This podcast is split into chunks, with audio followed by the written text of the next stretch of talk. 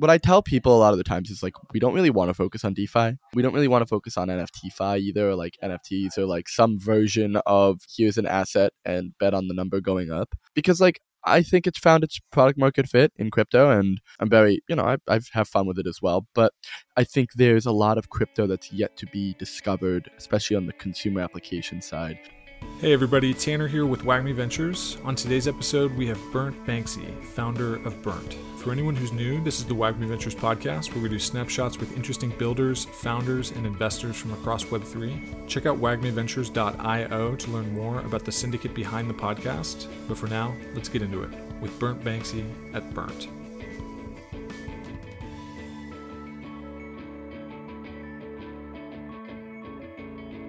All right. Hey, everybody. This is Tanner. This is the WAGMI Ventures podcast, and I'm here today with Burnt Banksy, founder at Burnt. Hey, everyone. Uh, Burnt Banksy, how you doing? I'm doing great, man. I'm doing great. What about yourself? Yeah, I'm doing good. I'm super pumped to chat. This is like by far one of the more interesting kind of stories and projects that came out of sort of all kinds of stuff. So I'm I'm like fascinated Appreciate to that. yeah dive in. So you know, obviously, we're going to talk a ton about Burnt and all the cool work happening there. But I would love to maybe start just by going back a little bit. Maybe you could talk us through a tiny bit where your interest in Web three originated and kind of how that translated into jumping into the space, kind of more formally. I was in college in mm, 2016, and this was like this was like when consensus was cool and in Brooklyn. And my college dorm room didn't really have, you know, they didn't really charge for electricity, and so me and my buddy Eric, who now runs Injective, the L1 for finance, we were mining Ethereum in my dorm, going to consensus, and this was really at the start of kind of this New York crypto kind of scene. And my I mean my original fascination with it kind of just started there, which was just some kids in college trying to make some money. And it led into what we have here now. And and I guess I could probably start getting into the origination of why I'm called Burnt Banksy if that works for you. Yeah, please do. Yeah. So according to the name, right? So I bought a Banksy, right? And you're never gonna get. I burned it, hence the uh, the name. But, but in all actuality, you know, I, I bought a, a Banksy art piece back in February 2021 for about ninety thousand dollars at the time, with this kind of idea in mind, where you know we had.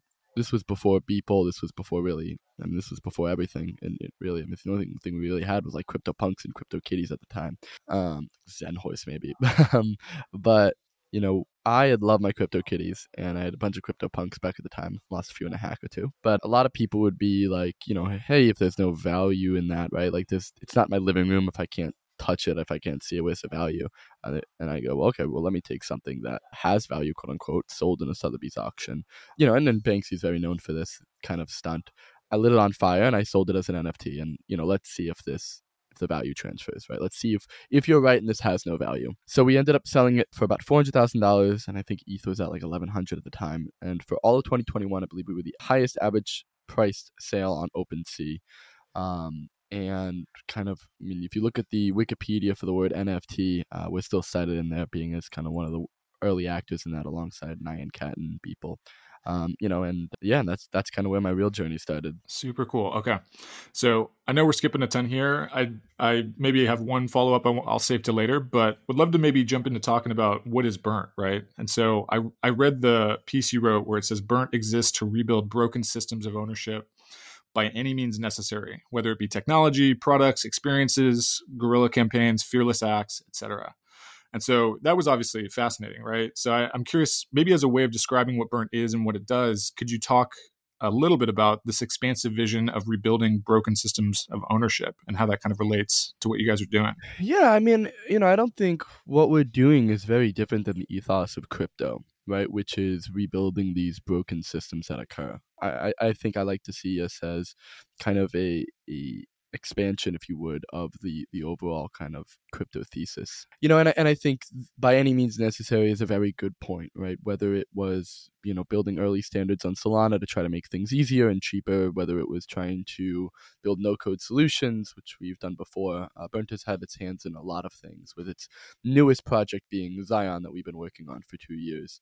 But I think when we talk about like by any means necessary, I'm I'll be lighting myself on fire in exactly a month, which is interesting alpha. No way. yeah, yeah, yeah. So we can we can go into that, but so that'll be exciting. But with all that said and done, right? Like I, I think the by any means necessary is an important part of that, and I think this kind of goes to our overall thesis, which started three years ago of you know, we understand that there's an immense benefit in crypto. And, you know, for the WAGMI Ventures podcast, you know, I, I feel like it's not one of those that I have to go into too much detail on you know, but it's the first time we've ever had digital scarcity, and I believe in co-ownership and I believe in cooperation, especially in a digital fashion. And you know, I think there's a lot that needs to change, but I think the unfortunate, you know, the, the unfortunate circumstance that we're in is only really the highly technical have access. You know, and this is kind of what we're working to solve with XION. Is I th- uh, we believe that in order to progress our vision and progress the vision of crypto as a whole, a lot of work needs to be done so that everyone can participate. Love it. Okay. So I'd love to talk more about that process of creating XION, where, you know, maybe just starting with how you even identified the problems, because, you know, breaking breaking down the big notion of like, all right, there's all these technical barriers to crypto adoption. What did that process of breaking things down look like? And what was it like solving for those specific problems? Yeah, I mean, for a while, I mean, it's kind of one of those stories where you, you kind of uh, build for yourself in a way. And we were building a decentralized marketplace on Solana, you know, because our original original goal was like, hey, we want to, you know, we really believe that the next you know the next picasso could be found in africa and the global idea of crypto and so but we wanted to make it a lot more accessible right ethereum was expensive and there was a lot of issues with centralization and i think this is also at the time when like the head of product at OpenSea got hit by insider trading and so right. um, you know, we wanted to build a truly decentralized auction protocol and we wanted to make it accessible for everyone. But in that, it was, you know, the, we realized that the problem was so much deeper than that because, you know, in everything that we were trying to do, the the onboarding process and, and the education that was required was was so immensely difficult. And you know, I hear people bragging that crypto is, is reaching the adoption curve of the internet, but I think that is so fucking embarrassing. Sorry if, if I'm not allowed to curse in here. No, I think no that I think that's immensely embarrassing. And you know, we were ending up being the BD people for Solana and for Phantom Wallet at the time because that was our whole job. It was getting people on Phantom, it was getting people buying Solana tokens so that they could interact with our with our product and it was it wasn't what we wanted to build because you know, and this was in a bull market where even at that time everything everyone was willing to to kind of go through these hoops and these hurdles, right? And then come Doe and Sam and you know, we understood that hey, in order to move out like into the future, this can't be possible. And you know, it's one of those things which was, you know, we looked around, we had a bunch of great investors who who'd helped out the whole time, right? Like we raised from Multicoin, we raised from Animoca, and like these guys were the freaking best at helping us out, you know, and and including you know Parity, which was Polkadot, um, you know, Phantom, the the L one at the time, the the public still on sorry, uh, Sandeep from Polygon, you know, and we had a bunch of L one investors, and and uh, you know even Avax team was here in New York, but we realized just like the grass wasn't greener and was one of those things which is like a fuck we have to do it ourselves. And so totally. we started i mean it's funny because like we started doing we broke ground on this in i would say june 2022 and it we i did not expect it to take this long to like do everything that we wanted to do. But you know we released our white paper in december. We released our, our last test net about three weeks ago and in that time we onboarded about 850000 people and like 10 million transactions and you know hashtag XION everywhere is currently trending of just people being able to use their xbox or their vision pro or their phone on a cruise to do you know interact with XION products and you know it's one of those things that it, it's been a long time coming and very very excited for the future yeah definitely it's fascinating hey everybody quick thing here we're excited to announce wagmi advisory your home for all things fundraising hiring and partnerships this is all about supercharging your project with the WAGMI network consisting of over 20,000 executives, investors, and builders in crypto, all ready to come alongside your project to help it succeed. Get in touch at team at wagmiventures.io to learn more and figure out if WAGMI Advisory is the right fit for your project. Now, let's get back to the show. So let's I'd love to zoom in a little bit on on that testnet experience where like what has it been like getting it out into the wild and how have you mentioned just kind of offhand a couple examples but like how have maybe more non crypto native folks been able to engage in these new ways? Like what has that experience been like? It is just it's just easy man. Like and i think that's just what it is. And there's in my writing i talk about two barriers right? There's a physical barrier like a functional barrier and then a like a like a knowledge barrier, right? And the physical one's pretty easy to solve, right? You you got like Privy and four three three seven, who's like, yeah, you can sign in, make a wallet with an email. But I think there's like a lot more to that, which is okay, well, I still need to learn a concept of bridging. I still need to learn this concept of what Ethereum is and what Solana is. And if I want to be on a new chain, I need to understand what the concept of a chain is. And that is something that's much harder to solve for, right? And, and, it doesn't really have a very correct answer unless you get pretty opinionated. And I think we just get opinionated, right? And everything that we did was enshrining a lot of these UX, these you know these opinionated UX decisions on a protocol level. You know where you you know we had a partnership with USDC um, announced. I think it was like November or something like that, where we wanted to nominate everything in USDC, a native USDC as well. You know, and with that comes you know this kind of concept of well i should be using my credit card rather than trying to bridge or buy tokens and things shouldn't be moving you know like when we were on solana and i would have someone list an nft and be like yeah try doing it for like $20 it would be $40 the next day like by yeah. all means great for solana but that's not that's not imagine like going to order your coffee and it's like oh that's five dollars and then you turn around it's like dude i'm so sorry it's, it's actually 15 now Like, yeah. that's insane. Yeah. that's hilarious. totally. Okay. So, you know, I have one, it's a little bit of a pivot, but it's, it's a genuine question I had we around. Pivots. nice.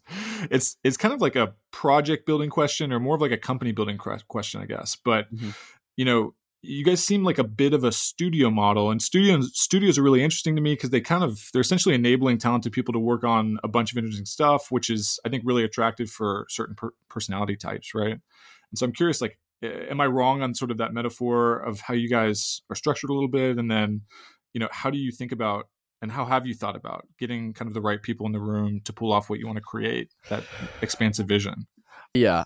I think I think at the end of the day, you know, studio model is an interesting kind of way to call it. I, I don't think I think it's been happenstance that, that it's kind of come out that way, quite frankly. I, I think it's just getting a bunch of people in a room who have very similar ideas and have very similar thoughts with the mentality of by any means necessary. Like I am by no means a creative. I have a technology background. But I have I have like opinions. right? Yeah. I have I have things yeah. that I want to say and and I've realized that we can get it done, right? You know, I've I've I've realized that that mm, there's value in speaking and doing things and getting attention and you know I, I, think i've done a very good job at, at being able to kind of garner this attention and being able to go, like spark conversations which i think is the most valuable thing in the world and so you know I, I think it depends on on the timing right? Like we've built a product internally but like our engineering team quite fr- like quite frankly has been significantly more focused on an l1 for the past two years and you know i think it's been reflecting in like the hiring and kind of the the where at least my focus is on and you know when i'm when i'm like lighting myself on fire what what the cause of that is what the conversation i want to spark is right? What what we want to say and and how we want to say it. But i do think that that it, at some point it, it it almost doesn't really matter the backgrounds of people. Obviously like to a certain extent of course it does right? But you I've seen engineers become artists and I've seen artists become engineers. You know, and and I think as long as you can have a bunch of people that number one you trust, which I think is extremely important, and ha- like I don't know if I'm just kind of speaking for myself, but I think everyone at the company has this by any means necessary mentality, and we're very open about that by any means necessary. But I think that's like that's what drives us together, and I think it's happenstance of how structure is formed, if that makes sense. Like we, we don't really care about being a studio. It's just yeah, I guess I guess at some point we kind of are. yeah. Yeah, I love it. That makes a ton of sense. And the like mindedness makes a ton of sense too. Where if you you can almost have like all of the right pieces other than that, but if you don't have that, then like what what can you really expect to happen that's remarkable or, or worth building? Yeah, exactly. Yeah. Okay.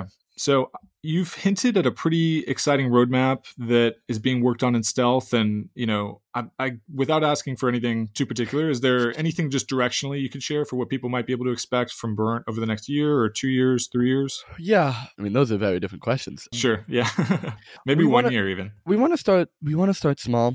I would say. Actually, that's such a fucking lie. I guess relatively small. Small may be the wrong word. I would say more so focused. I think in a lot of the like the main thing that we're launching is XION, and that's where my focus is. That's where every everything really is is kind of centered around because I think we look at XION as this kind of bedrock for everything that we want to do in the future, right? Like we've made it super fucking easy to do everything.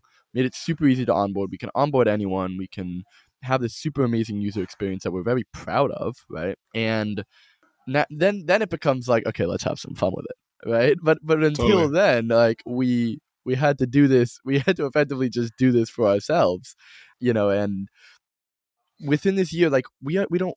What I tell people a lot of the times is like we don't really want to focus on DeFi.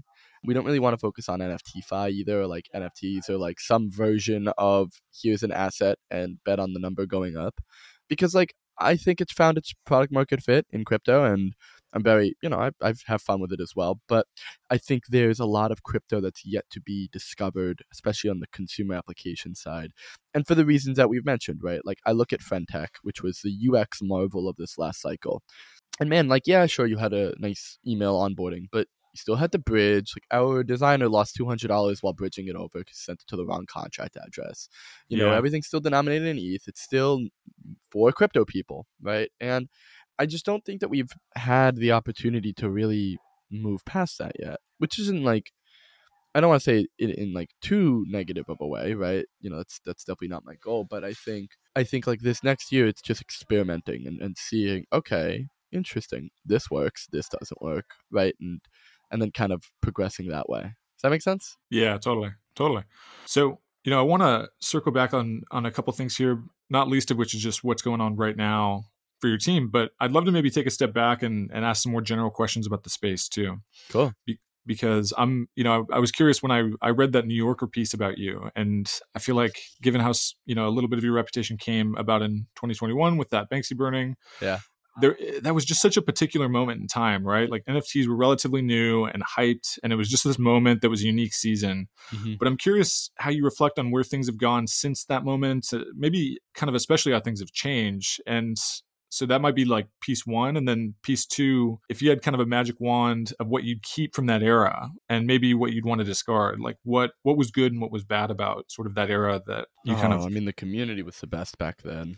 This was like dude, do you remember Clubhouse? Yeah. Yeah. Dude, all of crypto was on Clubhouse at the time. Like, and it's funny because I talk about it from like, like, oh, the good old days, right? but it's yeah, I miss that a lot. Like I really, I genuinely, genuinely miss that a, a, lot. And I think you had so many people looking to support people, people who didn't like. I was doing the fun, like I met some of the most incredible people of my entire life, and I've learned the stories of everyone that we were working with, and just everyone was so close. You had this concept of community, and then you know, I, I think you you had this concept of community of a people helping each other. But then you know, if you got into a right NFT collection, then you also made money, right? Like, and it's not bad, right? People wanted your friends to make money and people wanted to help additionally like and i think that's i think that's really important you know but i think that community aspect got packaged right and it got resold and i think what you kind of and like the aspect of digital identity got packaged and resold and it ended up becoming like this stupid profile pictures craze where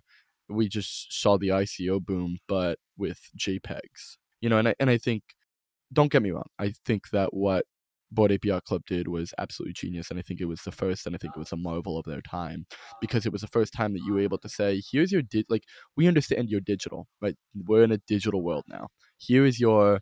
Here is your avatar of the digital world. Here's a community of, of people who see like this. You can very quickly understand a bored ape when you see it. It was creative. It was fun. It was cool. You know, and and, and you really, I mean, it really showed the the potential of crypto, right? Like you saw these communities being formed and they were strong communities, right? We were, and got us to places like SNL and it got us places like that. The issue that I had was then once you got there, you then had 40 million other animal profile pictures with chewing bubblegum or a nice, you know, a nice fancy hat, right? That, that then polluted the space and I mean, kind of say be sold, right? But, but it ended up becoming kind of this this cesspool uh, that of like of just you know attuned to the ICO boom. If you remember that. Yep. No, fascinating. I I, I think that makes a ton of sense, and I I think it speaks to kind of what kept people here. And I, I even just remember even like crypto Twitter kind of hollowing out over the past couple years. How even that experience has been kind of weird to watch yeah. experience. But okay, so you know a little bit of a recurring question on this podcast is almost as general of a question as, as, I can create. The question is basically, you know, if I put to you the future of crypto is blank, how would you fill in the blank? Silent. I would say I would say the future of crypto is silent. I don't think it's something that I think it's similar to the internet where the success of crypto comes in the benefits that it shows, but in in the silence that it exudes. And I can like go on that, but we're on uh, Zencastr Zencastr.com, which I don't know who hosts Zencastr.com. It could be, you know, it could be AWS, you know, whatever it is, but it doesn't matter, right? It's all these websites are hosted on it, and we're using it, and people are using it, and no one's really asking. Oh, I mean, are you are you in early like are you in Zencastr? Um, you know, people are just we're using this thing, right? And, and so when I say silent, it's you know I, I think that's a great example of, of effectively what I mean. Yeah, I think that makes a ton of sense. So you know, a couple last questions here for you. First thought would just be if you could maybe provide your most generalizable advice for founders in this space. It's just kind of such a unique world, right? I'd be curious what your most generalizable advice would be for someone trying to, you know, looking at what you have done and are doing and think, "Oh man, that's amazing." what would it be worth them knowing? What would it be worth them knowing? It, I would say that. I mean, shit. It took a while to get here, right? It took a took a lot of chewing glass from from my old Solana days, right? And I think don't be here if you don't give a shit. Like if you're here for the money, you you lost already. Just kind of what it is. I would say that's probably more what I'm saying. Love it. Burnt Banksy, what is your team working on right now, and what's the best way for people to follow along on the journey? Yeah, we are working on XION. Definitely check us out. We just crossed over a million followers on all socials combined. But join our Discord, join our join our Twitter or X, whatever it's called now. You know, we have a Telegram announcements channel as well. I would say for updates, check Twitter. I would say for community, check Discord. We're always looking for people to grow, and I think for us, community is one of the most important things. And so, you know, it's something that we're stoked about, and we love facilitating. But yeah, or, just you know, check out the news and you'll see us at some point. Perfect. Burnt Banksy, thank you so much for coming on. Super amazing getting to chat, and I'm excited to. I mean, I guess I guess you are lighting yourself on fire here in a month, so I will yeah. be following that. I can't wait to see all the cool stuff coming out of Burnt. So appreciate. Thanks that. again. thank you. Hey, everybody, thanks for listening. If you enjoyed the episode, go ahead and maybe give us a good five star rating and subscribe wherever you're getting your podcasts so you can get all the latest conversations with the most interesting crypto founders, investors, and builders from across the world. Thanks so much. Have a good one.